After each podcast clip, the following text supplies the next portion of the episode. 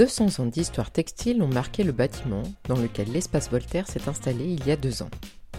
Ancienne fabrique, elle perpétue l'esprit du lieu en accueillant aujourd'hui artisans et artistes dans le quartier. Un espace temporaire ouvert le temps d'un futur projet immobilier. Comment des lieux inoccupés temporairement peuvent se rendre utiles?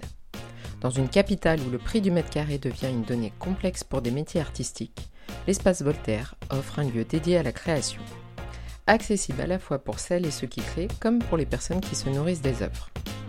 Clémence Ray partage avec nous l'impact d'un tel espace pour les artistes et les habitants du quartier.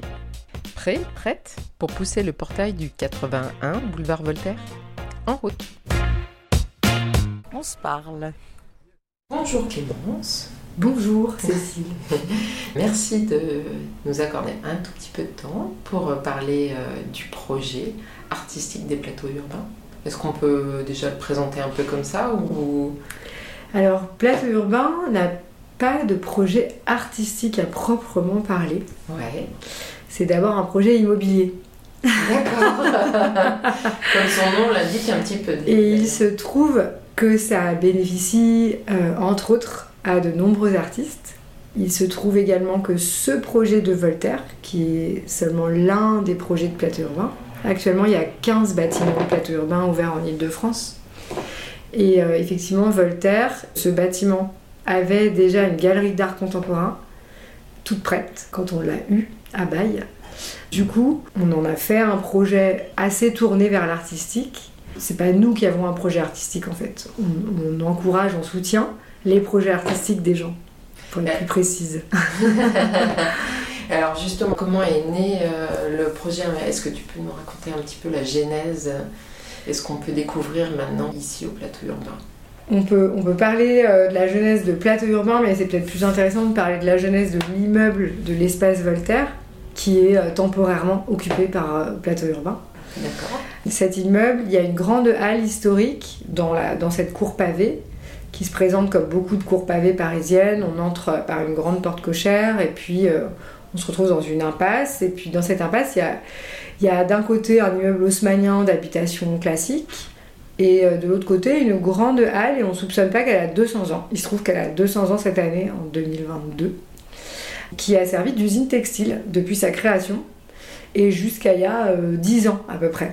Alors, je ne suis pas spécialiste de l'histoire de ce bâtiment, pardon euh, aux chercheurs du quartier qui connaissent l'archéologie mieux que moi et qui seront peut-être plus précis sur certaines dates, mais en gros, ça a été une usine textile espagnole pendant environ 180 ans. Puis une usine textile du coup tenue par des Chinois pendant 10 ans. Et ensuite, il y a environ 10 ans, le bâtiment a été repris par une fondation d'art contemporain qui s'appelle Emmerich, qui a construit une galerie d'art contemporain qui donne sur le boulevard Voltaire et qui fonctionne toujours à l'heure actuelle et qui avait par contre pas spécialement travaillé dans les plateaux euh, de l'usine textile, qui les avait laissés bruts, qui avait installé là des artistes en résidence, qui avait un peu froid l'hiver mais qui était hyper content d'avoir une galerie d'art contemporain bien placée de 300 mètres carrés dans laquelle exposer leurs œuvres. Du coup, c'est resté comme ça un lieu de résidence artistique pendant euh, quelques années, jusqu'à ce que nous, Plateau Urbain, récupérions ce bâtiment qui nous est prêté par le propriétaire, le temps que euh, le propriétaire, qui est un, fonds d'investissement qui s'appelle Ivanhoe Cambridge, et qui a pour ici un projet immobilier euh, de rénovation et de transformation, notamment en appartement. Et le temps que le propriétaire s'acquitte de ses demandes de permis de construire, des modifications éventuelles, de la préparation des travaux, il nous le prête, tout simplement. Voilà, donc c'est un temps qui est nécessairement euh, limité. Au départ, c'était pour 9 mois. Finalement, ça fera 2 ans en septembre, parce que tout prend toujours plus de temps que ce qu'on pensait. Et donc, tant mieux. Et donc, tant mieux.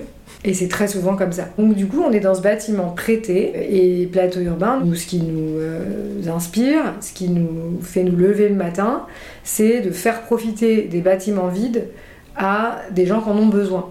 Et les gens qui en ont besoin, à Paris et dans toutes les villes où l'immobilier est très cher, c'est le secteur associatif, les artistes, les artisans, toutes les structures qui euh, en fait euh, ne peuvent pas supporter un prix de l'immobilier euh, qui est fait pour banque, qui est fait pour le privé, qui est fait pour des gens qui ont des salaires de grande ville, ce qui n'est pas le cas des artistes nulle part dans le monde, ce qui n'est pas le cas des, des gens qui fabriquent de la céramique, des gens qui se lancent aussi dans des activités nouvelles, compliquées, essayer de faire du cuir vegan. Du coup, nous, on a organisé les plateaux de l'usine textile on a simplement fait un peu d'investissement pour apporter du chauffage, internet et de l'électricité pour que les gens puissent travailler là. Et puis après, on a calculé euh, une redevance aussi peu chère que possible. Donc on est trois fois en dessous du prix du marché, on est à 17 euros du mètre carré. Et après, eh ben, on, a, fait un appel à candidature pour, euh, trouver des occupants à ce bâtiment. Et on a effectivement mis une priorité sur les plasticiens, les artistes, parce qu'on avait cette galerie qui était déjà là, qui était déjà identifiée par le milieu de l'art contemporain, et que en plus les grands plateaux se prêtaient très bien avec euh, des belles lumières, beaucoup de hauteur sous plafond, etc., au travail de, de plasticiens. Donc on a effectivement recruté ici à Voltaire encore plus d'artistes plasticiens que ce qu'on fait d'habitude dans les autres bâtiments. Et on a également voulu coller à l'histoire textile du lieu, qui avait quand même été une usine pendant tellement longtemps. Et du coup, on a aussi euh, choisi un thème qui est euh, le textile.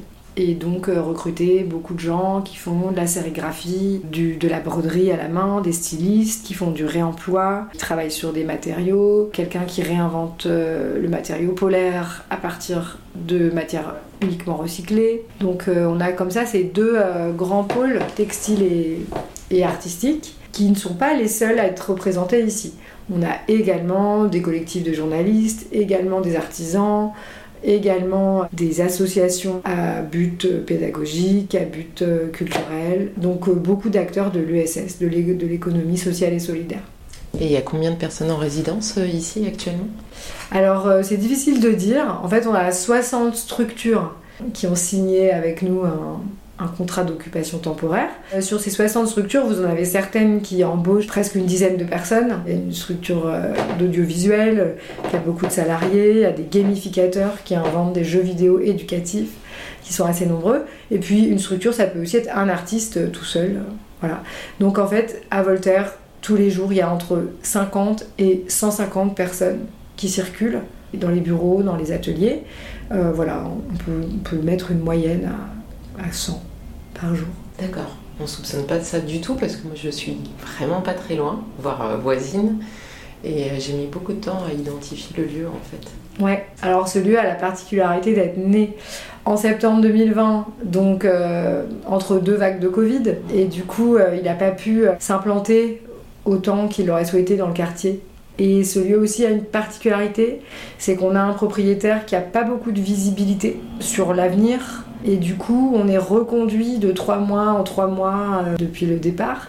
Donc on, est, on a du mal aussi à se projeter et à tisser des liens. On a toujours cette épée de Damoclès euh, au-dessus de la tête de peut-être un, départ euh, rapide. Le, lien avec la galerie, donc, est-ce que c'est vous qui gérez également la, la galerie qui est au rez-de-chaussée?